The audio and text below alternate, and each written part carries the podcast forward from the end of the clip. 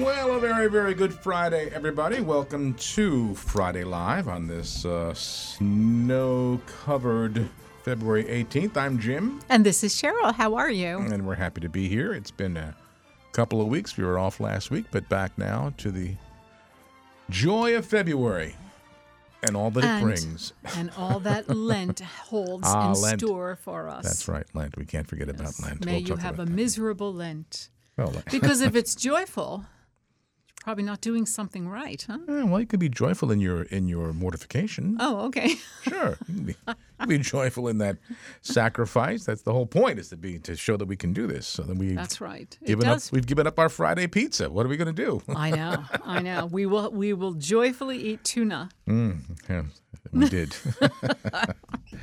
anyway, we're happy you're here, friends. Uh, and if you are listening live at 4:01 Eastern Time on one of our domestic church media radio stations, we welcome you. Also coming to you live on our YouTube channel at youtube.com slash domesticchurchmedia.org. Also live video on our Facebook page at facebook.com slash domesticchurchmedia. And uh, what did I say? YouTube.com slash domestic church media, not .org. Just go to youtube.com slash domestic church media. Live video there. Uh, if you have the Amazon or Google Home device, you can just say play domestic church media anywhere in the world. We're coming to you that way.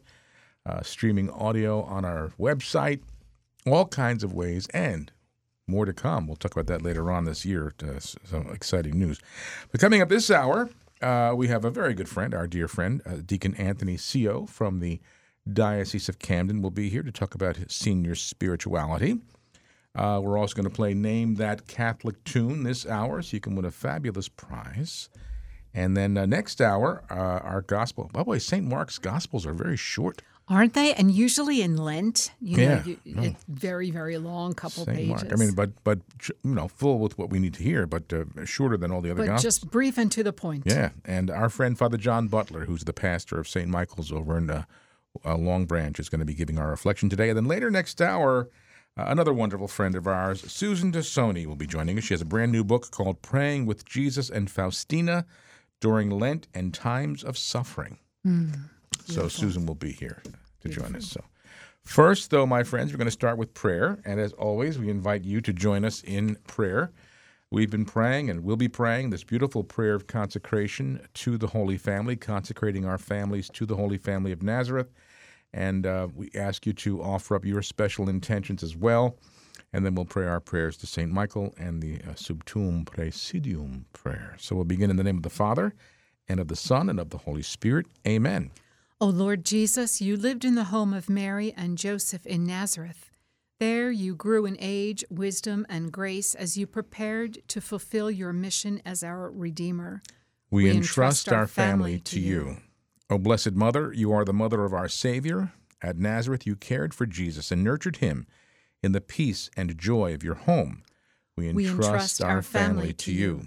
O Saint Joseph, you provided a secure and loving home for Jesus and Mary, and gave us a model of fatherhood while showing us the dignity of work. We We entrust our family to you. Holy Family, we consecrate ourselves and our family to you.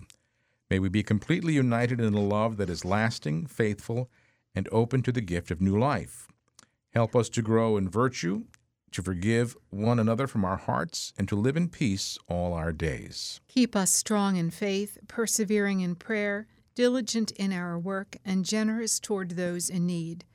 May our home, O Holy Family, truly become a domestic church where we reflect your example in our daily life. Amen. Jesus, Mary, and Joseph, pray for us. And we'll pray our prayer to St. Michael and also the beautiful ancient prayer to Our Lady, our Holy Father, uh, over, oh my goodness, over two years ago, asked us to pray, not just we here, but the entire church, to pray these prayers every day uh, to protect the church from the attacks of the devil. And we also add to that to protect our country. And let's also add to protect our families from the attacks of the devil. And so we pray, Saint Michael the Archangel, defend us in battle. Be, our protection against the wickedness and snares of the devil. May God rebuke him, we humbly pray. And do thou, O Prince of the heavenly host, by the power of God, cast into hell Satan and, all the evil spirits who prowl about the world seeking the ruin of souls. Amen. We fly to thy protection, O Holy Mother of God. Do not despise our petitions and our necessities, but deliver us always from all dangers, O glorious and blessed Virgin. Amen. And we do pray, Jesus, Mary, and Joseph, we love you. Pray for us. Venerable Archbishop Sheen, pray, for us. Saint Pope John Paul II, pray, for us. Our Lady of Good Remedy, pray, for us. In the name of the Father, and of the Son, and of the Holy Spirit. Amen. Amen. And again, we thank you, friends, for being with us on this February 18th. Hoping you fared well in the snow. And oh, we are on the roads. The roads aren't bad. Now that those that were plowed, some couple of those side streets got a little bit creative with lumps here and there, but um, the main roads are really, really fine. I so, didn't hear totals. I mean, I we know our snow is about our home is kind of piled up high, but that's where they mm. shoveled and plowed and things. But I think it really varied anywhere from two inches to even eight or ten as you get up north, northern New Jersey. Mm-hmm. And somehow by the airport, I don't know what it is, that airstream, they only get just a smidgen of snow. They're lucky to get a coating or an inch, maybe even two. But even by us, you know, we're only an hour, a half hour from Philadelphia airport. Right. But there was such a huge difference. Right, right. And uh, But it was nice to have a snow day and yesterday, more yeah, couldn't closets. Yeah. I had I was all set to do my program from home yesterday. I had the remote equipment at home with me, and I had a technical issue, couldn't do it, so I had a real quick throw to repeat on. I hate doing that, but uh, yeah. I had every good intention of coming to you live yesterday from the bunker.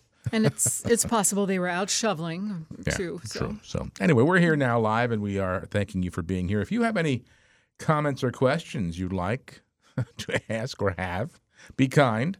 Uh, you can text us. We have uh, we, can, we can go back and forth here on text if you like.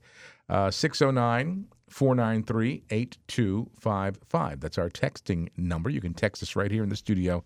609 493 8255. And we'll do the best we can to communicate. And if you do comment on Facebook or YouTube, I don't have I don't have access to that, so I can't respond. I can respond later on tonight when I go through them. If you want to do that, that's fine. But I'm curious. I wonder if people have a favorite Lenten devotion. Uh, you know, is it Stations of the Cross that really moves you and, and you feel like you're doing more than whether it's, you know, your weekly mass or daily mass or what's that next step for you that really speaks of Lent and Like- speaks to your heart? okay, like yeah, anything you would have in particular? Well, like the other night, you were saying you you were going to go do some reading, and I know you you did uh, a couple of books while we were away. Really enjoyed the like spiritual reading. Yeah. And myself, I would I'm reading now uh, the life of Mother Angelica. I read it before. The book's been out for a while, but I'm reading it again. Rather than you know, I might just put my feet up at the end of the day after work and all my chores are done, and then just kind of scroll through nonsensical Facebook, time wasting That's Facebook. wasted, I thought I'm not. I'm putting my phone away and uh, I'm going to read or. Um, I wonder how many people gave up Facebook for Lent. That's Right. been that's been a suggestion for people to do. You know, give up Yes. give up Facebook for Lent. Yeah, because there is that tendency then to just hop on somebody's train, whether they're being a little bit critical or, um, you know, you, you just find that you might think and say things that you ordinarily would not face to face. And- Right. But th- I'm talking about myself, and, and maybe others have the same way, whether it's gossip or, like I said, criticizing, or you get caught on to the all the political stuff. Um, I, I'm just removing myself from all of that. And like I said, I started reading my Mother Angelica book and other things. Of course, I'm at church a little bit more. There's a lot of things at church. I'm wondering, too, uh, we could remind everyone to let us know if your church is having, whether it's a parish mission, a, a Lenten penance service. People are starting to hold things and Right. have things. We're just moving on here with all due caution and such, but it's it's just been long enough to have the lockdown and have nothing happening. So I do see our church started their Bible studies, some virtual you can, but a lot of people are still coming in. They have a huge classroom, everybody can social distance, but they are holding events. We're going to have a five-night parish mission. We're going to have a special mass on March 19th for the mm-hmm. Feast of St. Joseph as the Pope proclaimed this coming year dedicated to St. Joseph. So, what is your parish doing? And let's get it out over the air. Yeah, go to the are- bulletin board and do put that on there. We'll talk, we'll give it the address for that. But if you have any other comments for for texting, 609-493-8255 is the number to text. Good. All right, take a break and coming back with Deacon Anthony. So stay where you are, my friends. More to come. Right back. Lord,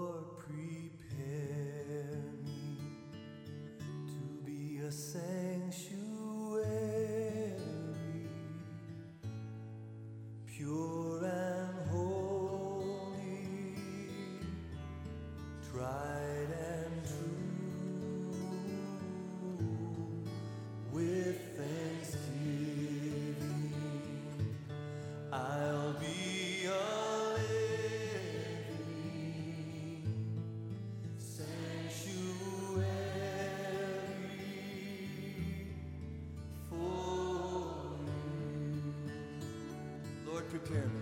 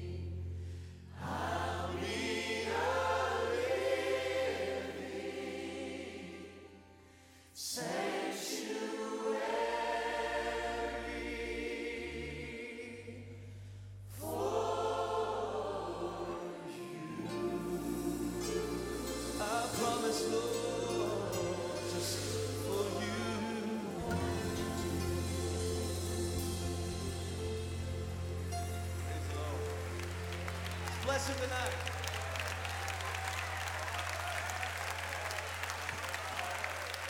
Well, it sounds like applause for our next guest, I think, more than the, the song. I believe so. Welcome. Yes. Our wonderful friend, Deacon Anthony Seo. Welcome, Deacon. Well, thank you so very much, and thank you for all that applause. There you go. Yes, we, we have a live audience in the studio today, and I said it's Deacon Anthony next, and they all started applauding. There you go. Uh, if only it were true. No, you're well loved, Deacon. We uh, by uh, everybody that listens, and of course, we love you because you're always such a, a joy to have on with us. Yes. Well, thank you. That's very, very kind of you. I'm always so happy to be here. And I'll tell you what I'd like to talk about today, if it's okay. I would like to speak about Lent. What do you think? Oh, Oh, oh gee, I don't know why, but sure, go ahead. perfect timing, I think. Yeah. well, you know, I, I tell you, I, I absolutely love Lent. I mean, I, I really do. For me, it's an interesting time. It's like the spring cleaning of our lives. I guess that's the way I think mm. about it. Trying to trying to sweep out the cobwebs and, and clean up and, and kind of you know, change and move on. And one of the things that, that, that kind of strikes me when I think about Lent is I think about old traditions. Um, you know, when I was a kid growing up, um, we lented on cake, candy, and ice cream. That was kind of That's the right. Cake, Yes. candy, and ice cream. And then, you know, as I started to get a little bit older, you start to look at things like what can you add? What do you want to do additionally for Lent? Mhm. And I think, you know, as as I pass on to, to that next stage, you really start to think very, very deeply and seriously about change, um, the changes that you can still make in your life. So I love to think about those old traditions, but I've got to tell you a story about something that happened to me. And this is a true story. And I'm going to share this story with you. It's an embarrassing one, but you know what? If I can't embarrass myself a bit with your audience, who can I embarrass That's myself right. with? So this is a true story. It happened a few years ago. I actually was a uh, associate uh, chaplain at one of the large uh, hospitals in South Jersey in the Diocese of Camden, and it was um, uh, Ash Wednesday, and I had gotten ashes in the morning. And for those of you who know me, because I don't have any hair, when they put ashes on my head, it's like a canvas. You know, there's just this big space to be able to work with. So I had this large amount of ashes on my head. And I went to the hospital and I was visiting people and so forth. And then at one point, um, someone stopped me in the hallway and said, What's that dirt on your head? Oh, my. Now, I, I, I've got to tell you that it gave me this great opportunity to explain an important part of my faith. Yes. So I went on to explain that in the old biblical times, people recognized their sinfulness, they decided to change their ways. It is ashes to symbolize their repentance. They might dress in sackcloth and sit in ashes or cover their heads with ashes. It was a public display to others that they recognized their failures, were repenting of their sins, and were going to make a change. I went on to explain that ashes on our forehead is our public display as Catholics. We acknowledge that we're sinners. We want to change our lives. We're going to leave sin behind. We're going to go, closer to our Lord. We want a change of heart. It's a reminder that we're dust and unto dust we return. We have this one life to live. And in this life, we should try our best to really follow the will of the Lord and be the best that we can be. Now, I have to tell you, after I did that, I really felt proud of myself Yes. because this outward display of ashes on my forehead gave me this opportunity to talk to someone about Christ. However, God has a way of smacking me in the back of my head when I get a little too full of myself. hmm So much to my embarrassment, here's what happened next. I went to the hospital cafeteria. I liked the food there. The staff was good. I learned about their families. I went over, I grabbed a bagel, I toasted it, I put some cream cheese on the bagel. Then I went over to the steam table and stood over this large tray of bacon. Now, you know where the story's going, right? right. Oh, boy. I look down and I meticulously choose three or four strips of perfectly cooked bacon the way I like it. Nice and crisp.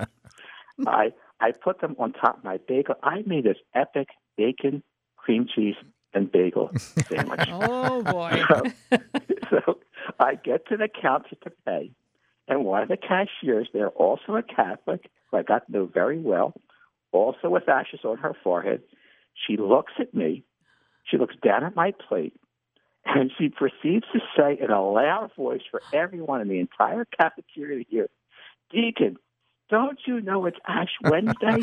Oh, You can't eat meat today. oh, I look up, everybody's staring at me. oh. I had, I had for, completely forgotten it was Ash Wednesday, Yeah. and we, you know, we, we we abstained from meat. hmm Now That's she wasn't finished. Okay, Oh. she went on to look up and say to everyone who could possibly hear, "Look, everybody, I saved the deacon from sinning." Oh my goodness. With goodness. that, I lowered my head. I made my way over to the trash can, and I sadly said goodbye to my perfectly cooked bacon and bagel sandwich. oh. No. Now, I, I can bet that on Ash Wednesday every year since then, she has told that story Oh, to gee. everyone who came into the cafeteria. There you go. you know, it's it's one of those embarrassing moments. Right. And I think about that every Ash Wednesday because it reminds me that sometimes we can get embarrassed by the small things that we do, hmm but it also makes me realize that there's big things that we do Mm-hmm. that we should be embarrassed. And, and you know, we embarrass ourselves in front of God when we do some of the bad things in Mhm. life. Mm-hmm. So it always kind of refreshes and re- allows me to reflect on the fact that we are sinners. Mhm. We make mistakes. We, you know what, we screw up. And there's things that we can do in our lives to help change and help fix. You know, we mess up right. and, and it's going to happen. We've got this loving God who's always there to save us and help us and take us back and bring us kindness when we do mess up, so long as we come back with our heart full of sorrow. That's that's that's my little story of embarrassment that I wanted to share with you guys. And I think everybody's got those stories. Oh, I Oh, think I, sure. I- I- that's right. That's right. As you were saying that, I'm thinking of a few of my own. that I'm going to right now, but uh, you're right. But isn't it beautiful? The um, just the flow of events. uh, The God, God created us in all our human frailties that we can. We are given that opportunity, and do we avail ourselves of that opportunity to turn to Him and beg for forgiveness because He's all merciful and all loving and all forgiving. And sadly, you know, some people aren't there. How could we, Deacon, in in your wisdom, get those people that we know haven't been to church or now are getting so comfortable staying home and we want them to come look it's lent why don't you consider that now is the acceptable time Uh, that is a great question because I think it's a question that we're struggling with as a church yeah always, and I think more so this year uh, because we're seeing less people. We've got to get people to return, and, and you know what? The the answer is a difficult one because it's a difficult one because it requires us to do something we're not used to doing, yeah. and that is to be open and outright and be able to touch people on the shoulder and say, or Yeah. call on the phone and say, "It's time to come back, yeah please." yeah This is this is why you should be coming back. You stayed away for lots of reasons, but now is the time hmm to cleanse yourself and to really come back. You know, we're not we're not good at doing that as Catholics. Unfortunately, we're not. right But we have to do that. We've got to reach out, got to take the opportunity, and we've got to, it starts in our own families, right? Right. We, we True. start in our own families and say to those family members who are coming back, say, "Hey, it's time to come back. You've been Yeah. away long enough." yeah Please come back. Our Lord is forgiving. And then from that, it becomes our friends. And we also have to reach out to those who, who might be strangers, but sometimes people are looking. Pe- People sometimes want to be able to speak to someone. They're looking for someone who can help them. And there's Yeah. nothing wrong with us saying to them, listen, come to church with me. yes mm-hmm. Come, come hear what we know to be the truth. And this is how we can bring you peace and joy and happiness and love back into your life. yeah Starts with us. Starts with us asking. And by asking, we're demonstrating, and we can even s- set it up this way. I, I'm going to say this because I care about you.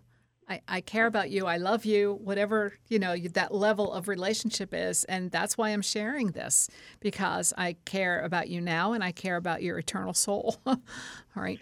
And you're right. You know, there, there's an old saying, and I think it's, I, I saw this, I was watching a TV show recently, and somebody said it, it struck with me. It's an old saying, and, the person said it's highly overrated. And the saying is that wisdom comes with age. And the person said the reason that saying is so highly overrated because the implication is that you become wiser because of your mistakes. You become wiser because you look back on the people you've hurt and the things that you've done wrong. And the person said the reason that's overstated is because what we should really be doing is not waiting till we're older to have that wisdom. Mm. We can have that wisdom now by following Jesus.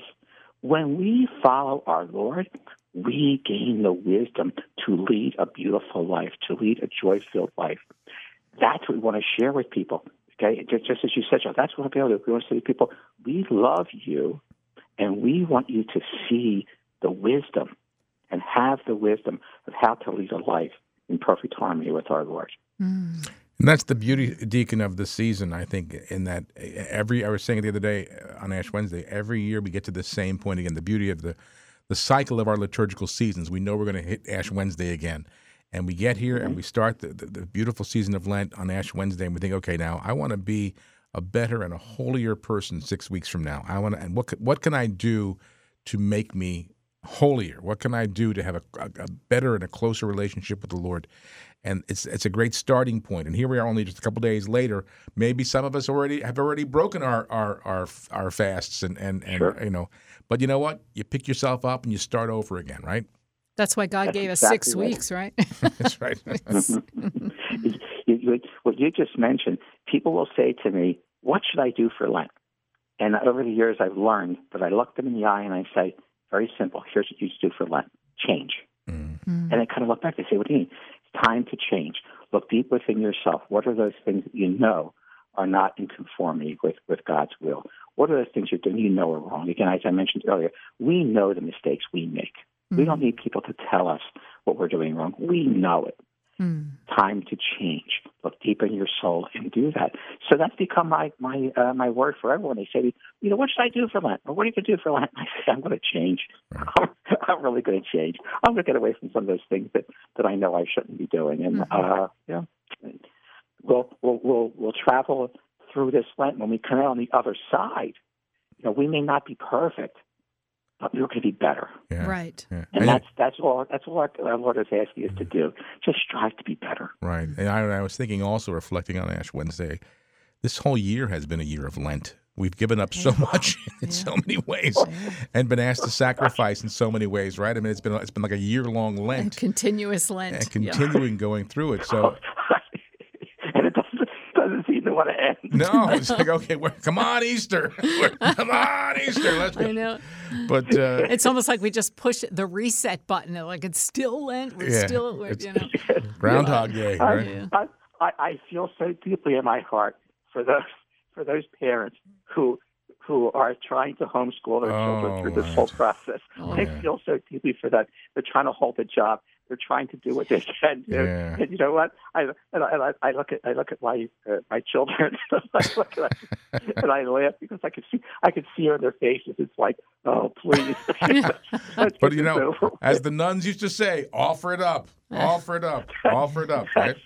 That's right. But even, even we, even we as grandparents, you know, we love our, all of our children because we have three beautiful little grandchildren, and we've not spent anywhere near the time with them that we normally would be spending with them, or sp- you know, and gr- watching them grow and hmm. just holding them and hugging them. And that's been a, for us. That's been probably the greatest sacrifice I think we've had to make this entire year was was was that. And when you put that in the perspective of Lent and and sacrifice and giving something up and offering up to the Lord, that suffering can be can be united with His in a way, and you know, unite that suffering with with His mother's, with our Blessed Lady, in her separation from Jesus uh, during His public ministry, and then having to watch Him suffer on the cross. All these things we can unite and put it all in perspective. and also see and feel the longing, the longing and the thirsting for whatever that might be that you, that you are sacrificing. So we, we are longing and thirsting for that resurrection, for that Easter day, um, and it's just so many parallels, you know, to Jesus's life. It's absolutely true. I mean, and and I really do think that the suffering that we're going through, this difficult time, there, there's there's reasons for everything that happened. There, there's we we will come out of this as better people. I think if we look at this at the suffering we have, we offer it up uh, to our Lord, and we look and see what we've learned from this and how we can become better. I, I think we can become better people. There's there's something good that can come out of it Sure. if we take the time to to have the wisdom to to look at this in a wise way and say how how is our Lord asking me to change as a result of these sufferings and difficulties Right. and you're and, and what you said is right this this whole this whole year uh, has been has been a period of, of Lent a period of, of deep soul searching and um, we can't wait till it's over but hopefully when it's over we're better people because of it Absolutely. Amen. Amen. Well, Deacon Anthony Seo, thank you so much, as always, for being with us uh, today, and we'll look forward uh, to having you still be Lent next month when you come back. So we'll look forward to having you back with more. So have a beautiful rest of your day, and thanks for all you do for us. Uh, thank you. It's so much my pleasure speaking with you and, and for everyone listening. God bless you. And until next time, uh, all the best. Beautiful. God Stay bless you, well. Deacon. All right, friends, you stay where you are. We'll be back with more Friday Live. Don't go away. Jim's coming up with the weather.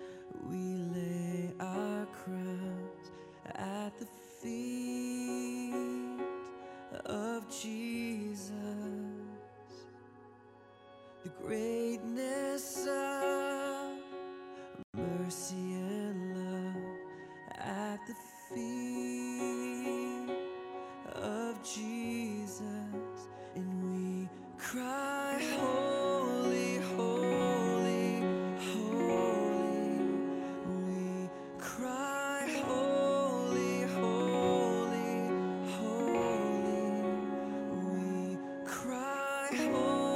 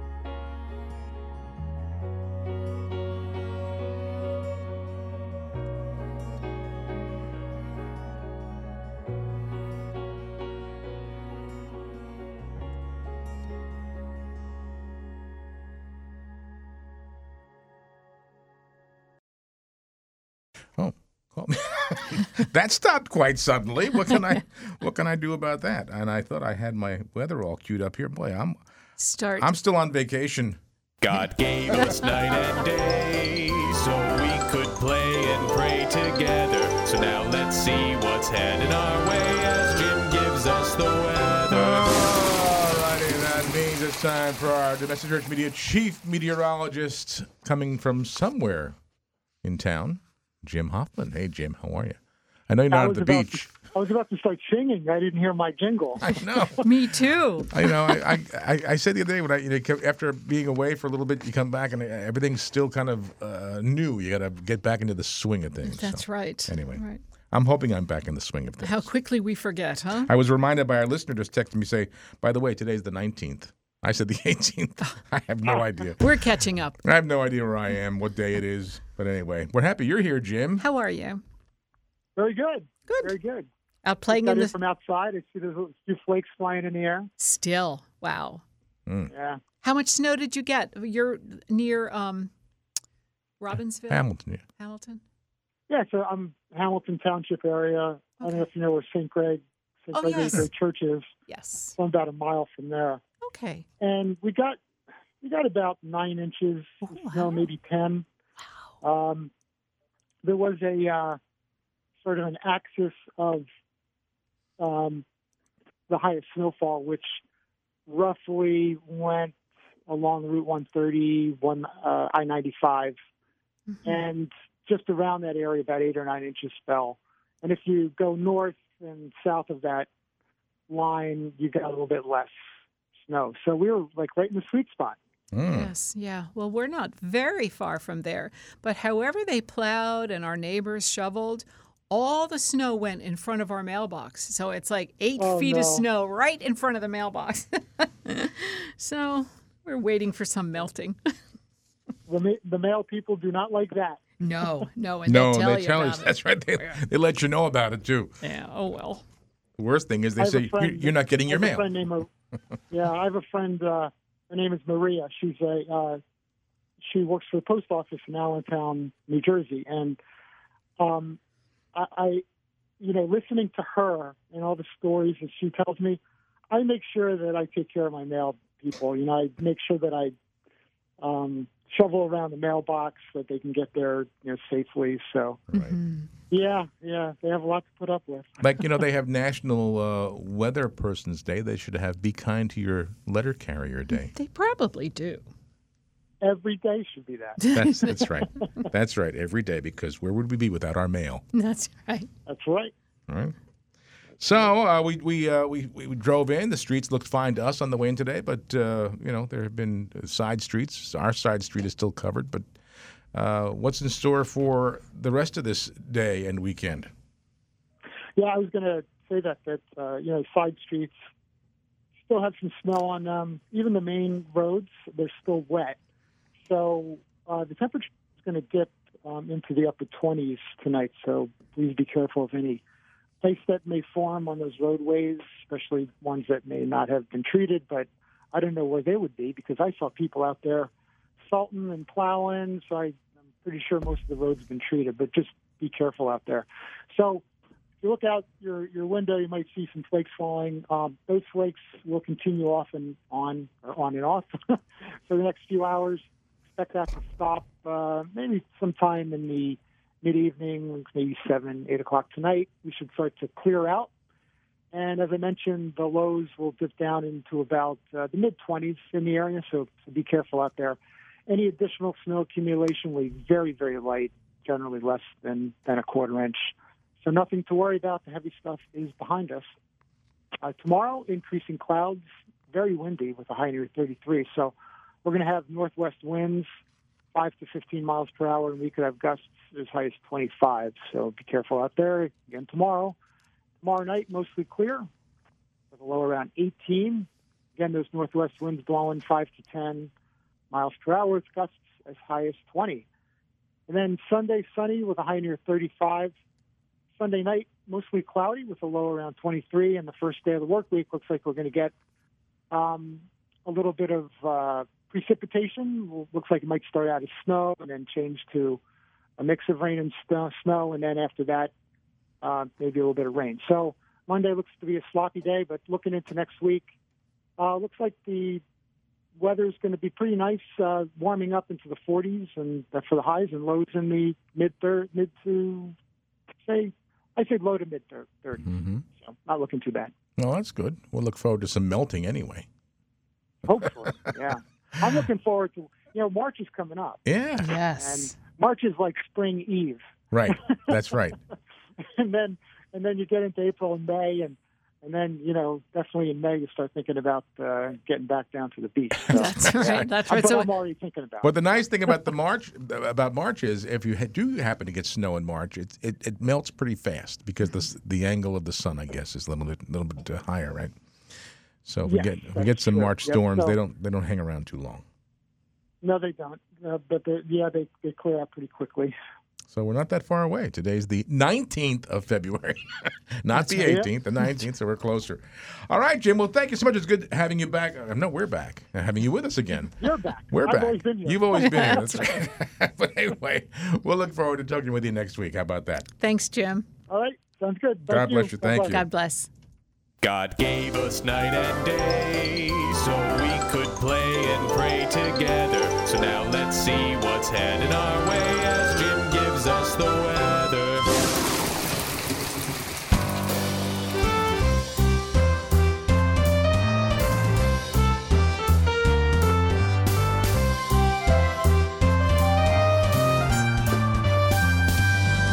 It's time to name that Catholic. Time to name that Catholic tune. And today, Time to name that Lenten tune. Oh, it's a Lenten tune. Okay, Yes. so that's that's a good uh, hint right away. Cheryl will give you some clues about today's Catholic Lenten tune, and uh, then she's going to go over and play some of it for you on the keyboard there. We have the Wurlitzer or the Spinet. I'm, are the Oh, I'll play grand? something. I'll surprise you. Uh, so oh, she'll play a little bit, a little snippet of it, and then you can give us a call if you think you know what it is at 609 493 8255. That's 609 493 8255. But wait till Cheryl plays a little bit for you on the uh, keyboard. First, she'll give you some clues about today's Catholic tune. Some interesting facts about this particular hymn. It uh, is based on a melody that comes all the way back to the late 1500s. It was actually a love song, but it's still a love song, but it has transformed into a love song for Christ. It proclaims profound love for Christ on the cross, so very much affiliated with Lent um, even stations, Good Friday, Palm Sunday, this, this whole season, because we look at Christ crucified. It was a poet, he was a friend of Bach's that actually used to give him a lot of uh, text for Bach chorales. Oh, okay. And so he took this melody and wrote sacred text. Again, as I mentioned, still a love song, but and the now- melody, do we know who wrote I'm sorry, did I the miss melody, the melody was, um, yeah, you'll know who it is. Hans Leo Hassler. Oh, sure. Yeah, One of my favorites. One of my all time favorites. I knew you would know. To not quite Gershwin. It was a little Hans earlier Leo than Gershwin. Hassler. Hans Hassler wrote this love song. He was uh, confused by a maiden, but Oh. that was a long time ago. Bach actually, you know, he put it to good use. This chorale, this melody, was used five times in his Saint Matthew Passion, that huge work that we hear in you know days of normalcy. You would see that performed somewhere throughout Mm-hmm. Lent, but so five times you'll hear this chorale in St. Matthew Passion. So, as I mentioned, I'll play a little bit. It's a hymn of great piety. Uh, traditionally, ages ago, would be sung on your knees before the crucifix as it addressed aspects of the crucifixion feet, hands, side, heart. Okay? so, hopefully, you'll recognize it. 609 493 8255. Cheryl's going to play a little bit of it. And if you think you know what it is, today's Catholic tune, you can win a fabulous prize by calling 609 493 8255. So here's a little bit of today's Catholic tune.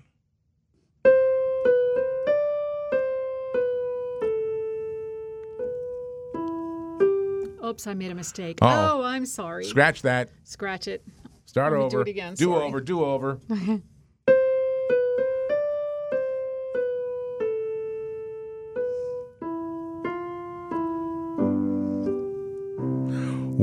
609 493 8255. If you know what that tune is, give us a call right now and win a fabulous prize. 609 493 8255. Maybe play it again. Okay.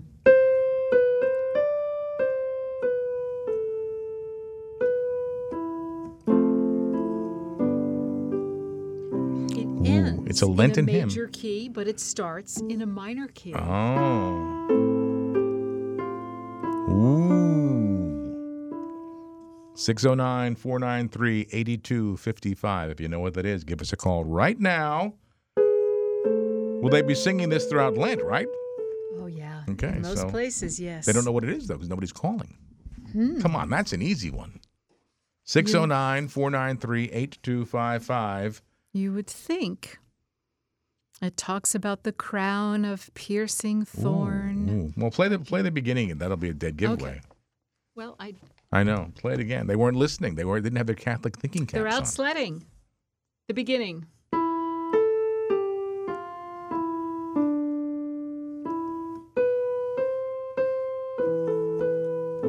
Ooh, come on. 609 493 8255.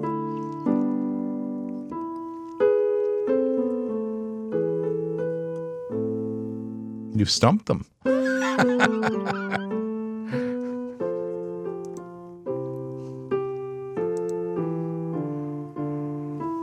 Okay, here comes a call. We got a call. We got a call. Here we go. Hi, you're on the air. What's your name and where are you calling from? Oh, Barbara from Lawrenceville. Oh, Sacred Head Surrounded. Very good, Barbara. Oh, I can't play that. Hallelujah. Can I- Oh no, that's right. Barbara from Lawrenceville, you said, Barbara? Yes. Very good, Barbara. That's right. Oh, Sacred Head I, surrounded. that's one. It's one of my favorite. I love that song during Yeah. Lent. Isn't it right. beautiful? And I like the fact that it's uh, partially in the minor key too. It makes it more interesting. Right. So Barbara right. sounds like a musician. Yes. Uh, you know, I play the piano and I sing a lot. Good for you. Okay. I Well, always sang think a lot.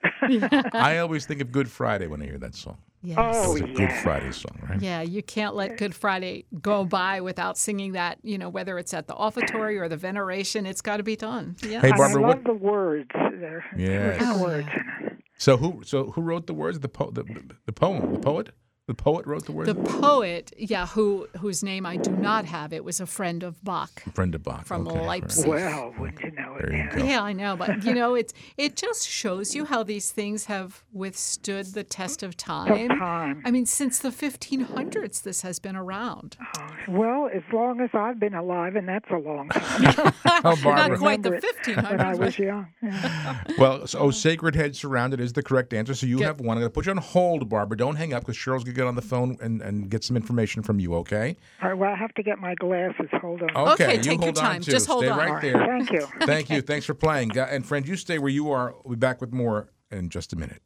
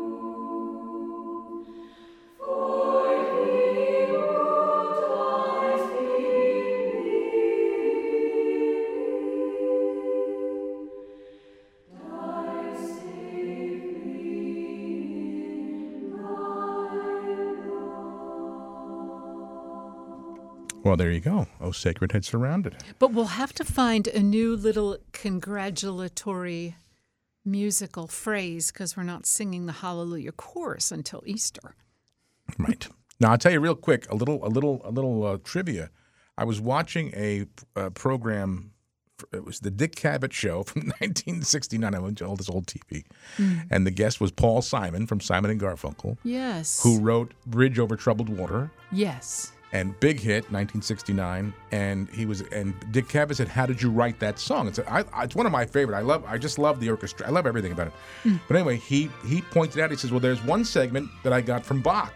And he and it was dun dun dun dun dun, and he adapted that to uh, the verse of "Bridge Over Troubled Water." Well, how about that? So he was playing it, and he didn't know "Oh Sacred Head Surrounded," but he said it was something that Bach wrote.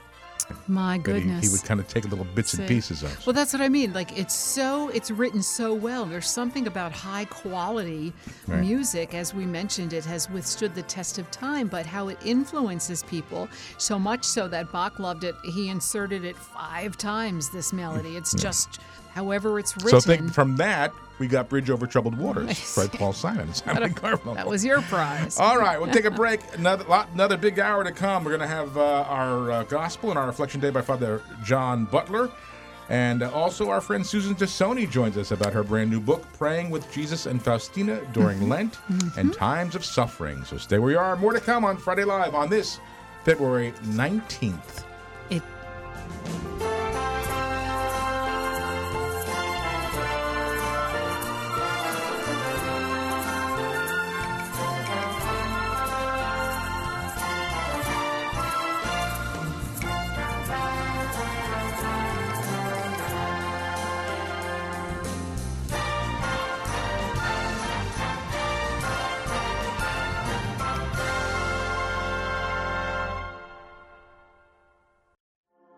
Catholic monasteries are centered around a rhythm of life they call ora et labora, prayer and work, and they keep a strict schedule to preserve that rhythm. If a monk is writing a book and the monastery bell rings for prayer, he'll drop his pen mid sentence and go to prayer. It's a poverty of spirit with time. Lord, my moments aren't mine, they're yours. You know, that same poverty is in your life. When the kid cries for a diaper change, that's your monastery bell. When it's time to pause and pray, stop thinking about what you got to do next. It's always going to be there. Just pray. You got to work overtime? Do it. Whining doesn't change a thing. When it's time to go home, drop that pen mid sentence, stop checking your email, and focus on your family. You're in a schedule you can't fully control, but when you get intentional about focusing on where you are, offering each moment to God as it comes, you still face the daily grind like anyone else, but unlike anyone else. This is Chris Stefanick from RealLifeCatholic.com on EWTN Radio. The leading Catholic voices are on EWTN Radio. We want listeners to see that God has a unique and unrepeatable plan for their lives and how to rejoice in the work God's doing in their hearts and in their homes. God wants to set us free to live more abundantly. More to Life explores what that really looks like, living it out in our everyday life and relationships. More to Life with Dr. Greg and Lisa Popcak. Heard right here on Domestic Church Media, weekdays at 10. Here is Mother Angelica speaking about Catholic radio. There's six billion people, and we got to reach them all. It's people like you, radio stations like your own, and I hope sincerely that people will support you because we need Catholic radio, we need Catholic television, and if we don't have it, we shall answer to God for that because we are bound by our baptism to spread the good word. We're bound by. Won't you help us spread the good word by praying for us and by making a tax deductible gift payable to Domestic Church Media? P.O. Box 7509, Trenton 08628. Or by going to our website, wfjs.org, and making a secure online donation using your Visa or MasterCard. Please contact us today. God love you. We need Catholic radio. We are bound by our baptism to spread the good word. uh, started drinking beer on Saturday nights, uh, sleeping in on Sunday mornings, missing Mass, and it just became a pattern and continued. Without God, I don't know where I'd be right now. I feel like I'm whole again. I know the importance of the Eucharist, I know the importance of the sacraments that I didn't know at a young age. I follow God's will because my desire is to get to heaven. Our, our lives are rich and full by being members of the church. If you've been away from the Catholic Church, visit CatholicsComeHome.org. 60 Seconds with Mother Angelica. Say, for example, a child dies at six, goes straight to heaven. Wonderful. Somebody else dies at 85, goes to purgatory, and then goes to heaven. Isn't that a similar thing, huh? You say, hey, wait a minute, by golly, I got the same degree of glory as this kid. But that's what the Lord says, you see. The sinner can go to heaven, maybe not straight to heaven, they have to be purified, but the greatest sinner can go to heaven, and the most innocent child goes to heaven. There's not a high heaven and a low heaven, there is heaven. They have greater degrees or lesser degrees of holiness, but they're in heaven. The people you know and trust are on EWTN. The leading Catholic voices are on EWTN Radio. And Kresta in the Afternoon looks at all of life through the lens of Scripture and the teaching of the Catholic Church. Church teaching is the light by which we view the world, and so we'll explore everything from abortion to Hollywood, and from the First Amendment to the United Nations, and everything in between. Following St. Paul, we're seeking transformation through the renewing of our minds. Kresta in the Afternoon with Al Kresta. Heard right here on Domestic Church Media, weeknights at 5.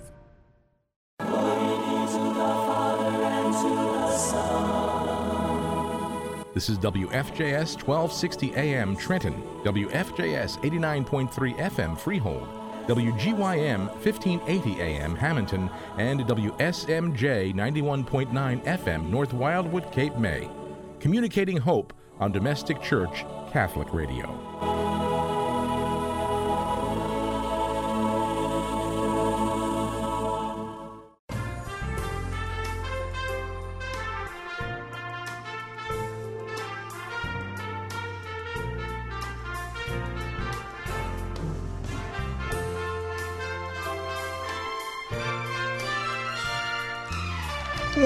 Welcome back, friends. Another hour of Friday Live on this February 19th. It is 2021, isn't it? Yes. 2021. Wait, you know, you're away for a week. And it just seems like everything, even myself when I went back to church, I, I just had to get reacclimated, you know, and I thought, boy, do, do I remember how to play and where did I leave all my files? Uh, yeah, I know. It's been Crazy. it's when you get away, but we're happy to be back. I also want to take this opportunity because I, I, I should have mentioned it earlier. Yes. you know, we talked about snow and snow shoveling, and and uh, uh, my goodness, we're so grateful to Exquisite Landscaping, and they are from Yardville. Uh, Joe Pierre Leonardi Jr. Uh, graciously this winter has come and plowed our driveway and our parking lot um, as a gift to the apostolate. And I know that you mentioned we drove in. You said we have a long driveway. It's about a tenth of a mile. I, I measured never. it once, a Yeah. tenth of a mile getting in Right. back to where we are, and then of course there's the parking lot. Um, but so exquisite landscaping, Joe Pierre Leonardi from Yardville. Uh, they do lawn service, lawn restoration, full service fertilizing, retaining walls, land design, cleanups, patios, masonry, concrete work, aquascapes, land clearing, tree services, removal, removal, stump grinding, a 24 hour service. Uh, and they come here and have come here. It's been a busy winter, snow wise. Mhm. And uh, out of the goodness of their hearts, um, plowed our driveway and, and faithfully and parking lot every time it snowed so far this winter. Um, so we want to say thank you to them. Their phone number is 609 712 5111. 609 712 5111. Exquisite Landscaping in Yardville. Nobody's thinking about spring right now. Well, maybe we are. we are. We're longing for spring. But as far as doing lawn service, lawn restoration, uh, full service fertilizing, retaining walls, land design, etc., Exquisite Landscaping does it all. Joe Pierre Leonardi, 609 712 5111. Thank you so much to Joe and the good people at Exquisite Landscaping for doing this for us because we'd never be here. No, we'd never get near that front door. Near the front door. We'd be waiting for the spring thaw. So thank the Lord for uh, exquisite landscaping, Yardville, Pennsylvania, and Yardville, New Jersey. Uh, so okay, let's do this. Let's uh, do our gospel reading for this coming Sunday, and our reflection today is Father by our friend Father John Butler. A reading from the Holy Gospel according to Mark. The Spirit drove Jesus out into the desert, and he remained in the desert for forty days, tempted by Satan. He was among wild beasts, and the angels ministered to him. After John had been arrested, Jesus came to Galilee, proclaiming the gospel of God. This is the time of fulfillment. The kingdom of God is at hand. Repent and believe in the gospel. The gospel of the Lord. Praise, to, you, Lord, Jesus, Christ. Our gospel passage today is remarkably brief in comparison with the magnitude of what it represents, in comparison with the depth of its message, in comparison with the heights to which it aspires to guide us. We hear from St. Mark today only four verses from his very first chapter, a mere 64 words squeezed into just six sentences, and just two super concise and amazingly lean and clean paragraphs. The brevity and the richness of Mark's gospel are fruitful topics for reflection, but topics for another day. The topic for this moment is to learn from Jesus and from Mark, and from a few others over the next few minutes, as our Lord and Savior, in Mark's words, undertakes his Lenten journey as we, in parallel and in union with Jesus, commence our own Lenten journeys on this, the first weekend of the season of Lent 2021, just a few short days following Ash Wednesday, 2021.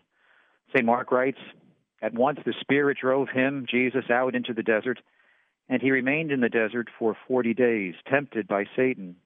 He was among wild beasts, and the angels ministered to him. Those parallels that I just mentioned, our unity with Jesus, our connections with Jesus, they are numerous.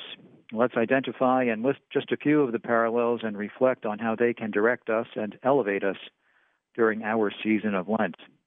First, Jesus enters the desert, and we now have entered our own desert, that spiritual battleground that will challenge us and test us, hopefully, and take us when we emerge from the desert to Holy Thursday, Good Friday, Holy Saturday, Easter Sunday 2021, and with that grace and help of God, beyond and farther and higher. Second, Jesus is led by the Holy Spirit. We too are led by the Holy Spirit and led by the church itself. This season of Lent, 46 days in total and in actuality, that has evolved over the centuries, it is a season that presents to us a true gift and a true opportunity that the church and our bishops have given shape to and defined with care and with insight. They teach us that these 46 days of Lent are the days to reflect, to repent, to restore our spirits, days of extra and better and deeper prayer, fasting, almsgiving. Let's look at each. First, prayer. In one sense, simply spending quality time with God, giving ourselves the gift, the present, the blessing of shutting out all the other sounds and voices and noises and other distractions of the day for a brief period of time, like that silence of the desert, so that it is the voice of God and only the voice of God that we hear, that we savor, that we ponder for those precious, quiet, holy minutes, those rewarding and enriching and restorative minutes. Almsgiving, acts of charity, compassion, kindness directed toward others. WWJD, what would Jesus do? Whatsoever you do for the least of my brothers and sisters, you do for me. The giving of alms is one way to share God's gifts, not only through the distribution of money, but through the sharing of our time and our talents. As the Catholic Catechism and St. John Chrysostom remind us, quoting, not to enable the poor to share in our good deeds is to steal from them and deprive them of life. The goods we possess are not ours, but theirs. The goods we possess come to us from God. The bishops also teach us, now quoting from the USCCB website and from the Catechism, during Lent we are, we are asked to focus more intently on almsgiving, which means donating money or goods to the poor and performing other acts of charity. As one of the three pillars of Lenten practice, almsgiving is a witness to fraternal charity and a work of justice pleasing to God. And then finally, fasting and abstinence. Yes, giving up meals on Ash Wednesday, Good Friday. Yes, giving up meat on Ash Wednesday and those seven consecutive Fridays of the season. Perhaps also giving up candy or alcohol, that extra over the top slice of pizza. Fasting, in another way of looking at it and understanding it and practicing it, is also and can be many other things. It can offer many benefits other than shedding a pound or two of winter weight and saving a dollar or two at the supermarket. Catholic tradition and our bishops offer several reasons and benefits, spiritual incentives and purposes for fasting. Among them, the very discovery of the Christian life as a fight and an effort and a struggle is an essential aspect of fasting. Another example, the familiar one hour fast that prepares us for receiving the Eucharist at Mass is one thing, essential and beneficial in its own right. An extensive and prolonged fast over the entire season of Lent prepares us for the very institution of the Eucharist on Holy Thursday night. It magnifies our sense of the most sacred and truest of foods, the body and blood of Christ. Also, fasting is a means of self discipline, chastity, and restraining of many of the appetites of the human person, above and beyond the basic appetites for food and beverage. Also, fasting vividly reveals our dependence on God and not on the resources of this world. One of the most useful and most helpful results and outcomes of one's Lenten season. Also, and most fundamentally and most basically, fasting and abstaining from this, that, and the other thing is for the Christian ultimately about fasting and abstaining from vice and from sin itself. Fasting and abstaining from vice and from sin itself. Now, back to those parallels that I mentioned at the beginning, those parallels between the first Lent and our Lent in the year 2021, the parallels between the Lent of Jesus and the Lent of each of us. That first chapter of the Gospel of Mark takes Jesus almost instantly from his baptism to his entry into that desert at the direction of the Spirit. There we are specifically told that Jesus was tempted by Satan himself. He was challenged, tested, pushed. He was also aided by the angels. He emerged from his Lent, from his desert, from his time of preparation to immediately commence his public ministry, which would lead him to his destiny and to the cross. Our Lents are no different. Our baptisms lead us to our Lenten deserts and to our crosses, to our union with Jesus in death and in eternal life. We too are put to the test and put through temptations and challenges just as Jesus was. We too, like Jesus, are aided by the angels. In order to prevail in our tests and to overcome our temptations, both during and after Lent, we are called to follow that example of Jesus during those 46 days and thereafter prayer, almsgiving, fasting to make ourselves stronger, more holy, more pure, more better, more Christ like, more Christ worthy, more ready, more prepared to rejoice and celebrate at the resurrection of Jesus on that glorious day on the other side of our Lenten desert journey, that glorious day of Easter Sunday. Lent is meant to be difficult. Lent is meant to be a challenge. The rewards of a good Lent are meant to go beyond measure. Let us begin Lent well and finish it even better. Lent always brings us to Easter. May we strive with earnest efforts to have a good and fruitful Lent, a Lent that will bring us closer to God. And may God bless you and your families and all your loved ones and keep you happy, healthy, and safe during these first days of Lent and throughout the season, during Holy Week, and forever and always.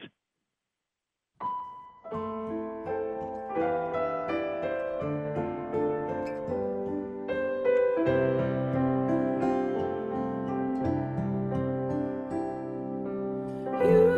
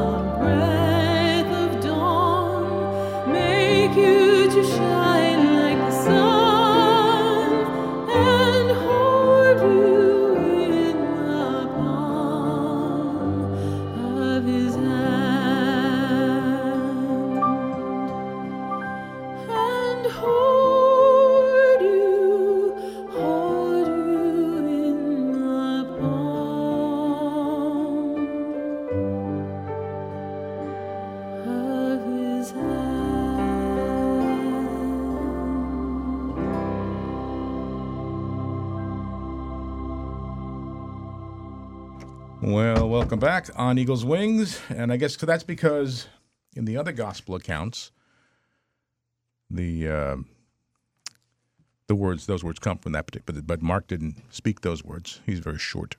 That's he was very brief.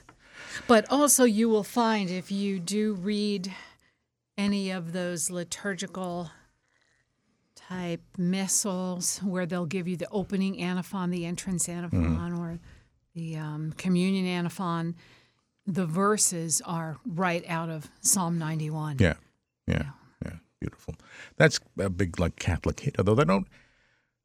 Some people don't like "On Eagle's Wings" sung No, at mass for some no. reason. Is it because the melody is too popish, or Well, they feel like there's some paraphrasing in there, and you know some of the uh, directives now that are coming from the various offices of worship, the Conference of Catholic Bishops, are trying to get us back to the true scriptural word for word. You know, no paraphrasing. It's got to be right out of the Bible.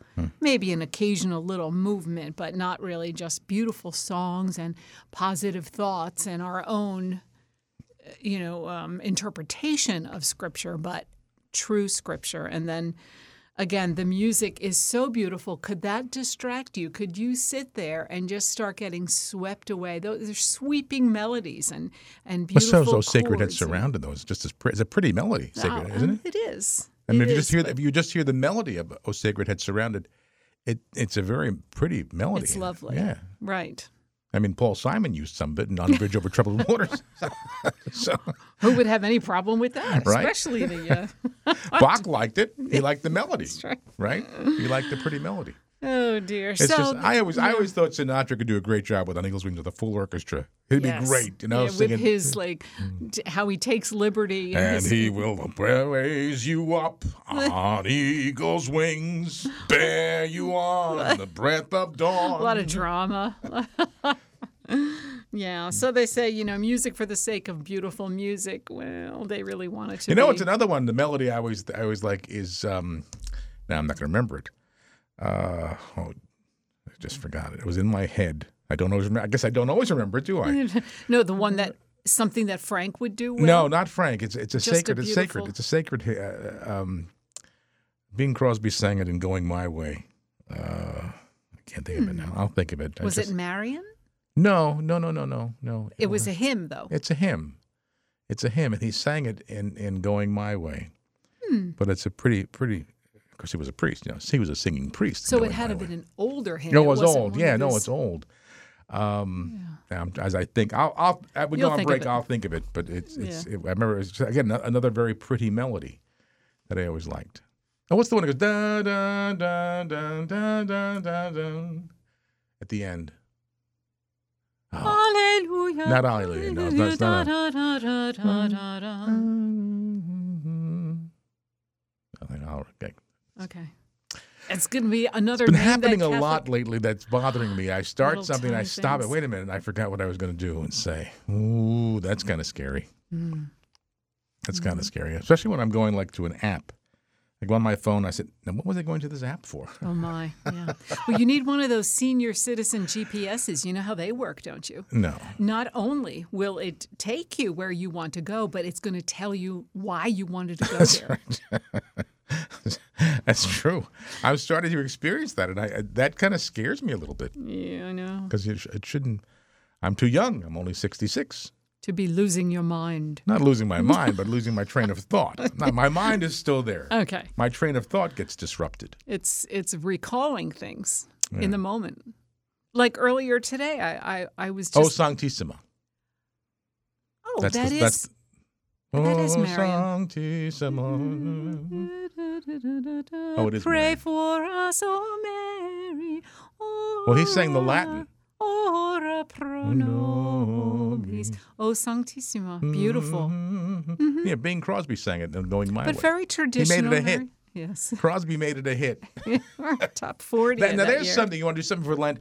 Go watch some of those old movies. Going My Oh, Way, Bells of. St. Mary's, The Song Right. of Bernadette.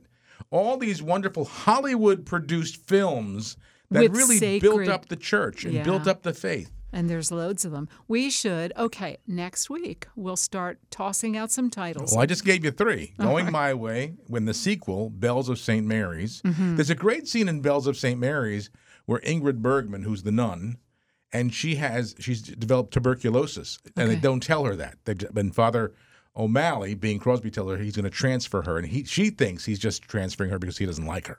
Oh. So she goes. There's a great scene. She goes into the church and kneels down before the Blessed Sacrament, before the tabernacle, and prays. This is a Hollywood film. You know, Beautiful. uh, would, would you see that today in any any way, even on television? No. No. But she goes and she prays before the, the tabernacle, asking the Lord for understanding and wisdom and, and why this is happening. It's a great scene. Well, that too, uh, you mentioned watch holy movies, you know, stuff like that that builds up the church, positive things. If you go to turn on the TV, maybe try E EWTN if, if you're not, although we're preaching to the choir here. If people are listening now, they're the ones that are watching EWTN.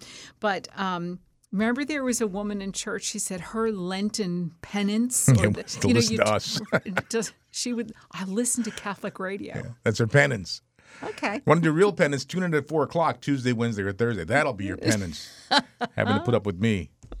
But uh, no, there are some dear. great, great old films, and I, again, I mentioned those three with with uh, Going My Way, which was 1942, I believe, and then Bells of St. Mary's, which was 44, the sequel.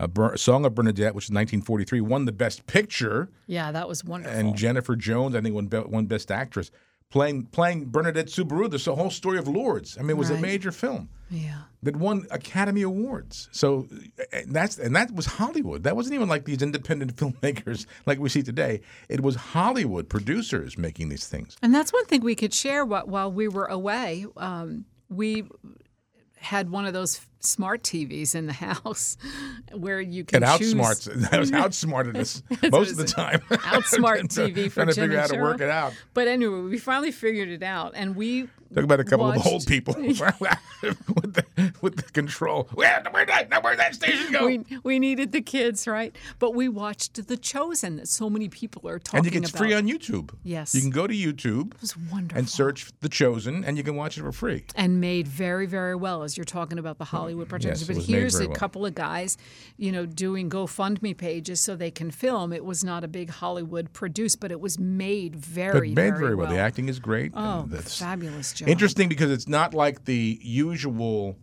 Jesus of Nazareth, greatest story ever told, where it's it's it's it's not strictly or close to biblical conversation.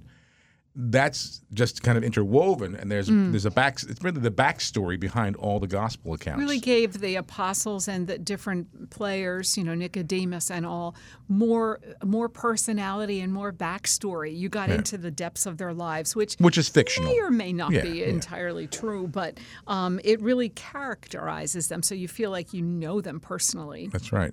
So uh, you can go to YouTube and just search for The Chosen, and there are eight episodes in season one. You can get those for free Mhm. and watch them. And there is a guy before and after who comes on who talks He'll a little talk, bit. I guess he's the producer, and he'll talk about I things. just kind of scrolled through him, but we did. Once we figured out how to scroll and fast forward, took a while. That was funny. We were like, the, it could have been a cartoon. Two two older people sitting on the couch with this with the controller, Well, pointing it think at the TV. This smart TV, which is constantly outsmarting us. Think back to the very first days where you could record something, and this was VCR. the VCR. You know, the big unit with those large tapes. And My father would have trying to, He would. My father, God bless him, God rest his soul. He would write down the instructions on how to use the VCR because he didn't. Because if you told him, he would remember. Right. Just because it wasn't, it was you know not that he was you know not able to remember. He just, just the technolo- technology. technology. Yeah. So he'd write it down very meticulously, so it was in front. It was right near the control, so he knew what to do. and follow those steps. That's, That's what right. we needed. There were no instructions. No, there was just here's here's the control. Here are two controllers. There's the TV. You're on your own. Figure it out. So one night you had gone to bed a little early, and I said, "I'm going to figure this TV out." And I, I, I did get to the most part, I'll never. but there are still aspects of it that I still couldn't figure out. I'll tell you, if something happens to you, I'll never watch television again the rest of my life because I or remember. Plunge the toilet, or oh my goodness, several open, items. open cans, or open open, Open jars. Open my champagne. Open your Oh, champagne. What Who's going to do I that? do? Like we said, What said, will I do? yeah, what will you do? I don't know. I don't know. Now I even made I made you dinner last night. I know. I starve. I'm really into this culinary uh, aspect of my later years. I'm enjoying cooking. I'm enjoying the the rest of a I gotta tell you, there's a great speaking of YouTube. Go to YouTube Oh, I love her. and if she I mean she may even be listening because she's a very Catholic woman. Um, uh, her name is Nina, and it's if you if you search Gina. Gina, her name is Gina. If if you search Italian grandma cooking on YouTube, she comes up and she's right here in our listening area. She's in Yes. she's in our listening area yeah, towards the beach. this beautiful Yeah.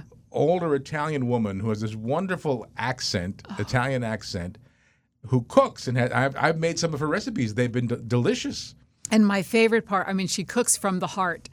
And uh, she loves everyone. She loves the world. She's so full of love. She's very, um, feels so blessed to be in this country, you know, but she'll tell stories about the old country. And she'll sing, and she sings sacred. She'll break out into the Ave Maria or something. But Go to uh, YouTube and search for Italian grandma cooking, and her name is Gina. She's uh, full of Bon love. Appetiti is the name of the little, and she has, I think, almost a million subscribers. It's beautiful. yeah. If you're listening, Gina, We love we you. We love you. Come on, our show. Come here and teach us how to cook. I've been using many of her recipes. I made her stuffed shells. I made her roasted vegetables. Mhm. Delicious. I mean, uh, uh, some of our other treats there, so it's great. Fabulous. We'll take a break. Speaking of Italians, uh, Susan Tassone will be joining us in uh, just a bit. We're going to take a musical break and be back with Susan, who's going to talk about her brand new book, Praying with Jesus and Faustina During Lent and Times of Suffering. So don't go away. There's more to come on Friday Live.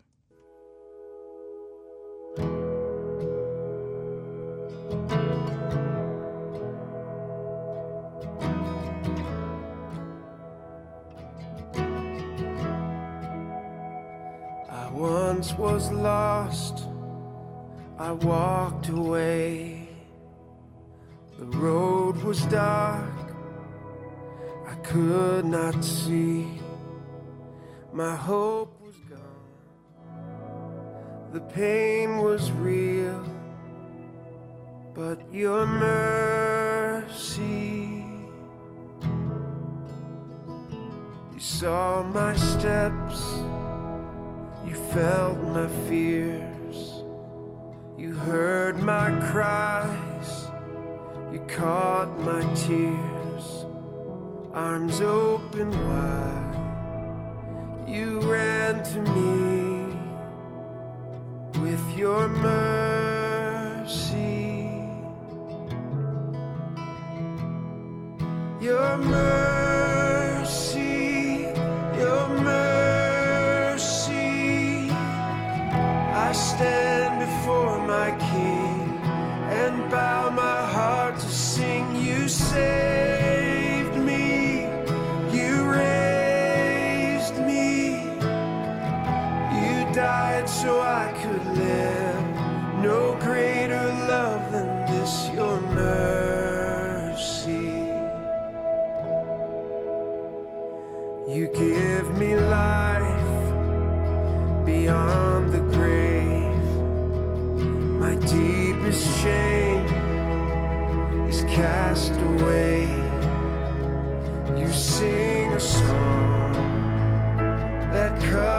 Me.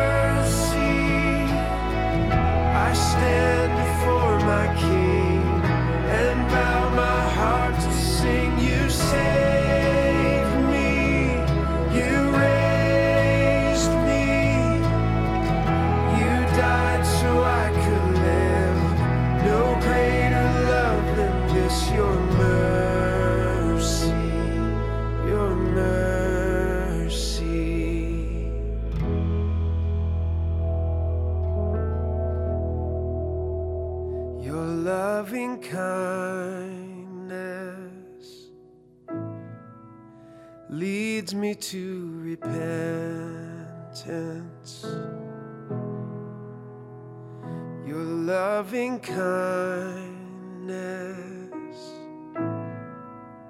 leads me to repentance. Lord, let your kindness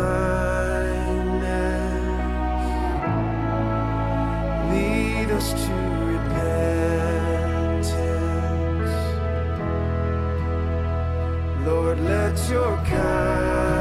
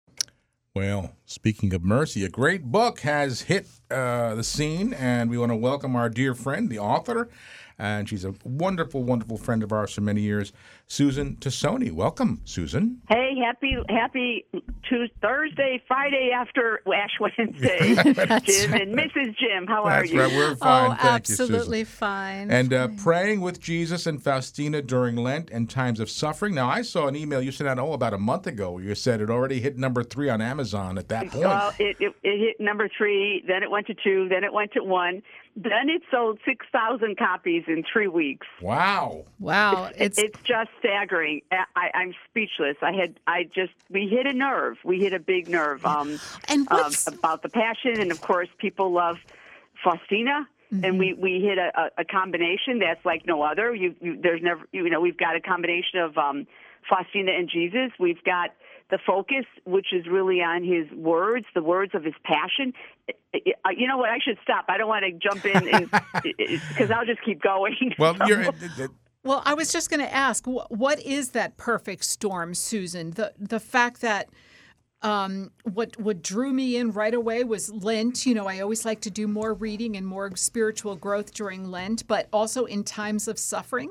Lent really has been going on for many people since. Uh, Last year, last Lent. 2020 Ash Wednesday, and then, or is it the popularity of or of Faustina and Mercy? What what is the Man, that I think you know. My guess is it's all of the above. Okay. Um, all of the above. It. it uh, I didn't want to narrow Cheryl just to Lent. Well, I, you know, let me step, Father, let me step back and blame Father Dan Cambra for this whole thing. Okay. Because I, I, I knew that there was the, I had done six books, six years, and I saw out of those six books, working on that diary, the passion was always in front of her. Uh, she experienced it. She had the stigmata.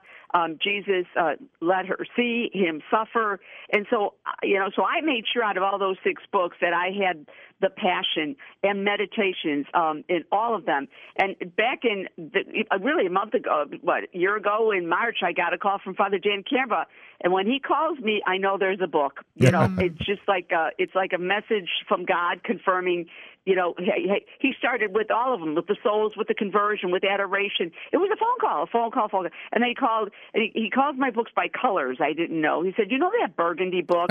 Oh. I said, you mean what, uh, St. Faustina prayer book for the conversion of sinners? He goes, yeah, that one. He says, can you take those stations and those meditations that are in the diary of Jesus' suffering and Faustina's suffering and her seeing his suffering and all these revelations, can you put that in, in a separate book? I said, no. I can do that.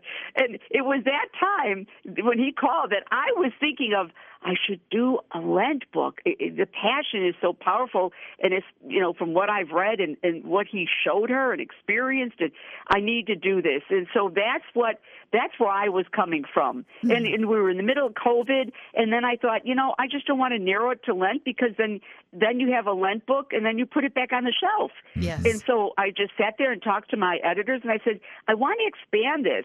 And we came up with, well, you don't just suffer during Lent. Suffering is year round, and that's when we added in times of well, we you know uh, we added in times during Lent and in times of suffering, and so we hit that nerve. And then, like you like you're saying, I think it's I think it's probably Faustina she, you know, she is like like one of the number one Googled saints in the internet, and um, you know, uh, and I I think she's going to end up being a doctor of the church, and you know, her the devotion to her and to, to Jesus both, the divine mercy.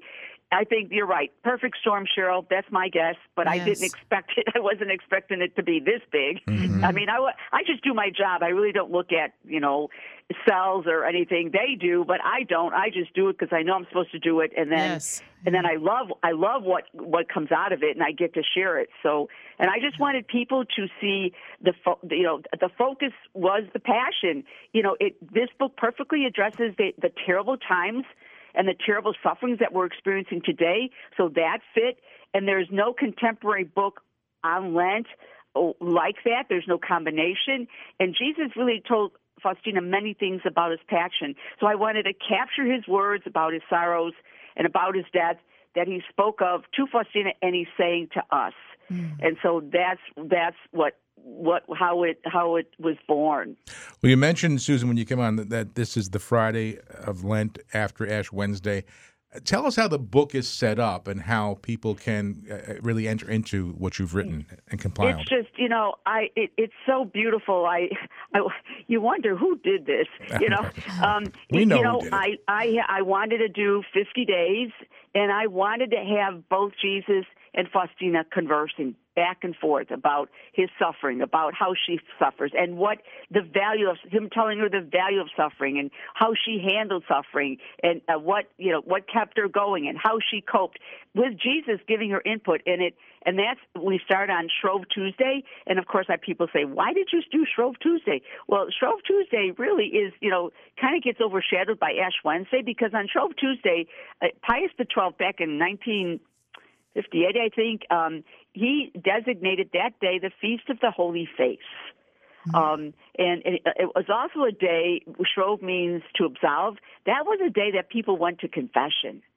And so that's what prompted me. I, I, I and, and of course, it was in, you know, she she has it in her diary, and it just made sense. And the way I opened it up, choosing between two roads, made sense. So I take you from Shrove, Tuesday all the way to Divine Mercy Sunday in this format, this beautiful format with beautiful uh, the prayer. But we have and every day, every single day, we have in, ti- in a section called "In Times of Suffering."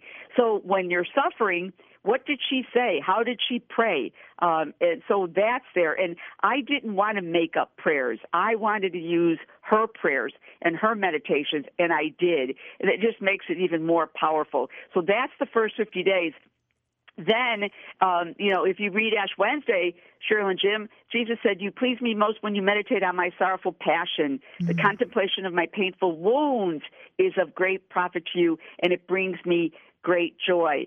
He stressed to her that he wanted her and us to focus on his wounds.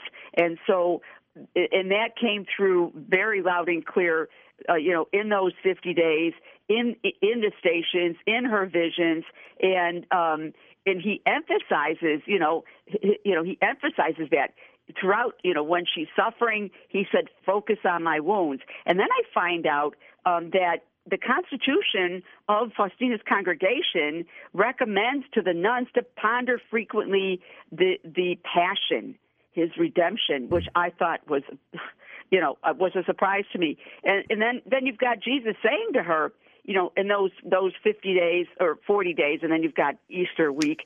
Um, remember my passion, and if you don't believe my words, at least believe my wounds. And then he also said, I came down from you uh, from heaven um, out of love for you. I lived for you. I died for you. I created the heavens for you. Before the world, I loved you. I made you. My love will never change. And so, and he kept saying, meditate on my wounds. So after the 50 days, which it's not after, but it's there, you have that section, which I, you know, I call it the wound section, but I really title it um, um, Taking Refuge in the Wounds of Jesus. And I have these incredible prayers and meditations on his wounds. We have, and I, and I, of course, we have the five wounds, and I have Clare of Assisi who wrote these beautiful meditations about his five wounds, and and and but there was more than five wounds, as you know. He had the wounds on his face. Mm-hmm. You know, they spat at him, they slapped him, and when he was on the cross, you know, he had the wounds of the crown of thorns, and the blood was coming down on his face, in his eyes, mm. clotting his eyes where he couldn't even see his mother. Mm. When he was trying to talk to his mother, when he was trying to say something, he had to squint his eyes multiple times because the blood was clotting in his eyes and he and he was just blinking and trying to get, you know, his his vision so he could see her. So we have the crown of thorns, which is a wound. We have, you know, his face wounds, his precious blood. And we I found this breathtaking litany of Catherine of Siena, who had a devotion to the precious blood. She wrote this beautiful litany of the precious blood, in addition to the official litany that we have of the church. Um, and she, but we, we have that in there. So we have, and then we've got Padre Pio talking about his shoulder wound uh, and how what that was one of the most painful wounds that he that he um, experienced. So so I cover all the wounds, um, and so you have the opportunity to meditate on the wound section. So you have that, and then of course you have Our Lady, Cheryl and Jim. You know she, you know what role did she play? Well, she was there. You know she was there when he was judged. She was there when he was carrying the cross down the, that dusty road. Uh, she was there when they nailed him to the cross. She was there when he, you know, he suffered, then he died, and she was there to take him in her arms. You know, this is a this is a mother and her son. Um, and you know, I the point was is I just wanted you know to tell people that you know we we want her faith to sustain us now and at the hour of our death. Um, what did she do? You know, this is a mother with her son who was you know who's crucified before her eyes but she didn't lose faith. Faith. She exercised her faith. And Faustina had, of course, an extremely loving and intimate uh, relationship with the Blessed Mother. And, and in the diary, um, it, it, in order to fulfill God's will, she knew have, that she needed to stay very close to Our Lady. And so we have a section of Our Lady of Sorrows uh, dedicated to her, Our Lady of Sorrows, a consecration prayer to Our Lady, and um, some other prayers I don't remember off the top of my head. So you have that section. Um, and then we have. Um, you know, I, I don't have all these. This book is so new to me. I have to go to my own table of contents. Well, you know Um, what I noticed also, Susan. Uh, one of the chapters is uniting our sufferings with Our ladies, and I thought, who else suffered more than Jesus himself, but his mother, to Exactly. watch and witness and be there, helpless, knowing that it was God's will. I think for anyone who has lost someone so dear to them, to unite that suffering with Our Lady, because I think if anyone can give you some comfort and consolation, Our Lady can. Exactly. She was at the cross. Mm-hmm. And you may be at the cross with her, mm-hmm. and, and and Jesus tells her how to unite. You know, unite your sufferings with Him. You know, he said he said that your sufferings have great power before my Father. You, your intercessory intercessory suffering, you know, is is a great grace, and it it can, you know, con- that's what she did. She took the suffering, and he told her it converts souls, it sanctifies you. Um, it, um, I'm trying to think off the top of my head. Uh, the the sufferings have value. That it, you know, it's just not something that you you know that God ex- takes it and he he draws good from it and he saves souls. He tells us that um, you know to her, help me rescue souls through your sufferings and take all your mortifications, your sacrifices, your prayers, your sufferings, and unite them to mine because it has great power before the Father. So you know he points out the value of suffering. Mm-hmm. Well, we're talking with Susan Tassone and her new book, Praying with Jesus and Faustina During Lent and Times of Suffering. It is published by Sophia Institute Press, and that's sophiainstitute.com. But of course, as we just heard, it, it, it shot to number one on Amazon. So, beginning of Lent right now, just a couple days into it, this is a great book to to to get and, and make part of your whole Lenten and Easter journey right up to Divine Mercy Sunday.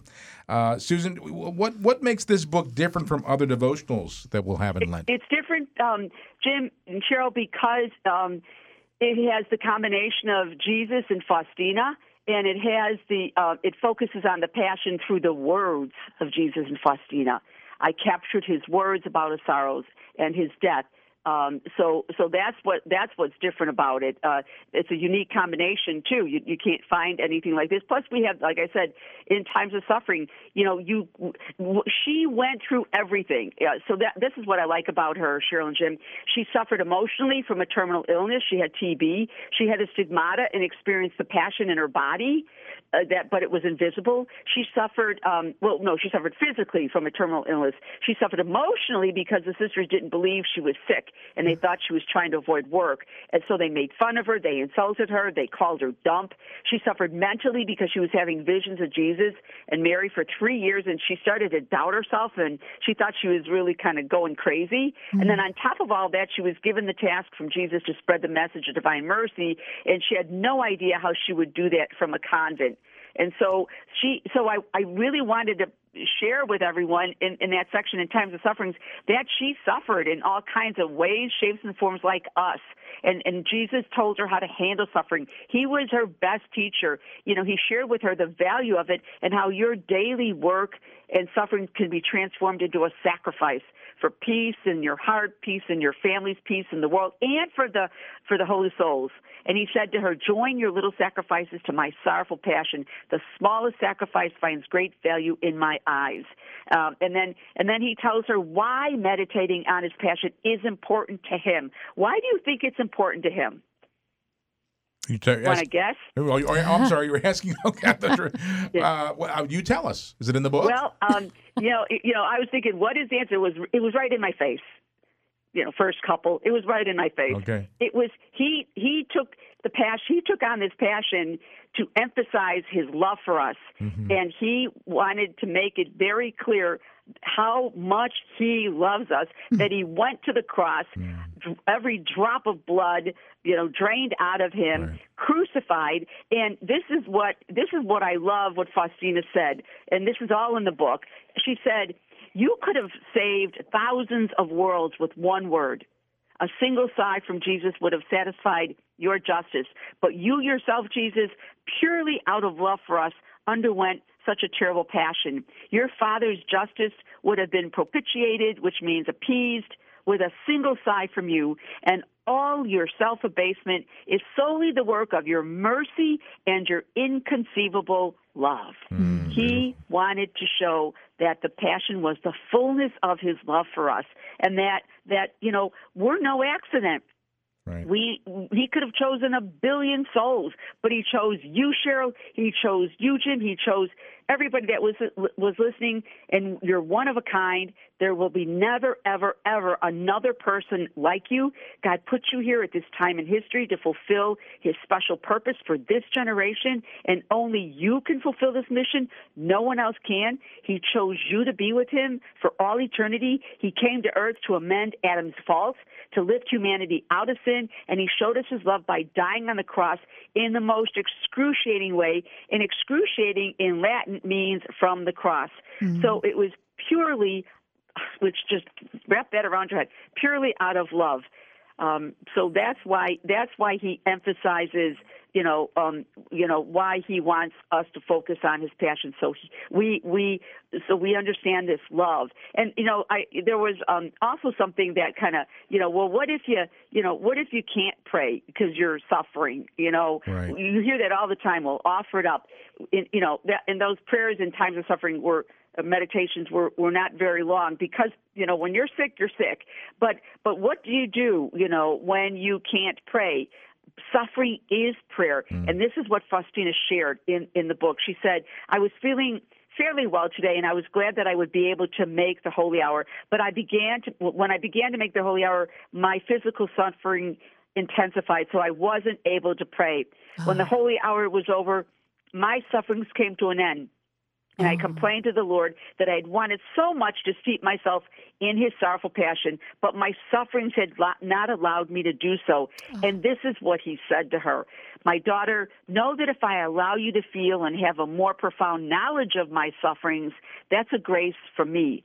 But when your mind is dimmed and your sufferings are great, it is then you take an active part in my passion, and I'm conforming you more fully to myself. Beautiful. Well, Susan, unfortunately, we're out of time, but God bless you. Susan Tassone has been our guest friends, and the book is called Praying with Jesus and Faustina During Lent and Times of Sufferings. Uh, suffering. It's published by Sophia Institute Press, and sophiainstitute.com is their website. Also found in all our Catholic bookstores and Amazon, et cetera, et cetera. So, a great companion for Lent, and while it's still early, we advise uh, getting your hands on that. So, Susan, thank you so much for being with us today. We so much appreciate it every time that you come here to join us. It's always a joy, first couple of the domestic church. You have a happy Lent. Thank you, Susan. Okay, too. God bless you. And friends, you stay where you are. Going to be right back. Don't go away. Hi, this is Peter Herbeck, host of Fire on the Earth, heard right here on Domestic Church Radio every morning, Monday through Friday at get interviewed. 6:45 a.m. Join us as we seek to hear the voice of Her Jesus, who calls each one of us personally to follow him, hmm. to share in his life, his mission, and his destiny, and to live the high adventure of Catholic discipleship. I hope you can join us every morning, 6:45 mm-hmm. a.m. on Domestic Church Radio. God bless you. One year after I graduated Catholic high school, I eloped to Las Vegas, Nevada. My husband was not Catholic, and at the time I didn't really think that it really mattered which church we went to because we all loved God and we all loved Jesus, and that was the start of my journey out of the Catholic Church, where I remained out of the Catholic Church for over 30 years. When I um, started to read the Bible, I could see that our Catholic faith is steeped in Scripture. I could see some of the sacraments in Scripture. I could see some of the liturgy in Scripture. I learned that the Catholic Church was started by Jesus Christ, who gave the authority to Peter, and it has continued in succession down to the present day. And that was the start of my journey home to the Catholic Church. If you've been away from the Catholic Church for whatever reason, we invite you to take another look. Visit CatholicsComeHome.org today. Have you downloaded the Domestic Church Media app for all your mobile devices? It's free and enables you to stay in touch with Domestic Church Media and all we have to offer. You can tune into our live broadcast 24 7 as well as listen to our archives and podcasts. And you can even watch our local DCM programs live on our YouTube channel or watch the archive programs all on your phone or tablet. In addition to all things DCM, you'll also have so many other resources right at your fingertips. The free Domestic Church Media mobile app also gives you the daily Mass readings, the Liturgy of the Hours, numerous common prayers and novenas, and daily saints of the day. And that's not all. The Domestic Church Media mobile app also includes the complete Catechism of the Catholic Church, the entire Bible, as well as multiple Catholic periodicals and newspapers like the National Catholic Register, Our Sunday Visitor, and so many others. Plus, you'll have access to all our local diocesan newspapers and so much more. Go to your app store today and download the free Domestic Church Media mobile app. We know you'll love it. All right, friends. We're just there. There goes there goes the music. So, whoop. Thanks for being here. It's been a great, great time. We've had fun, and uh, thanks to Jim, thanks to Susan Tassone, thanks to Deacon Anthony, uh, Barbara, who's our winner today. For Great job. Name that Catholic tune, and uh, I'll be back on Tuesday, God willing. We'll be back next Friday for Have a- another big program. Have a blessed first full week of Lent. God bless you.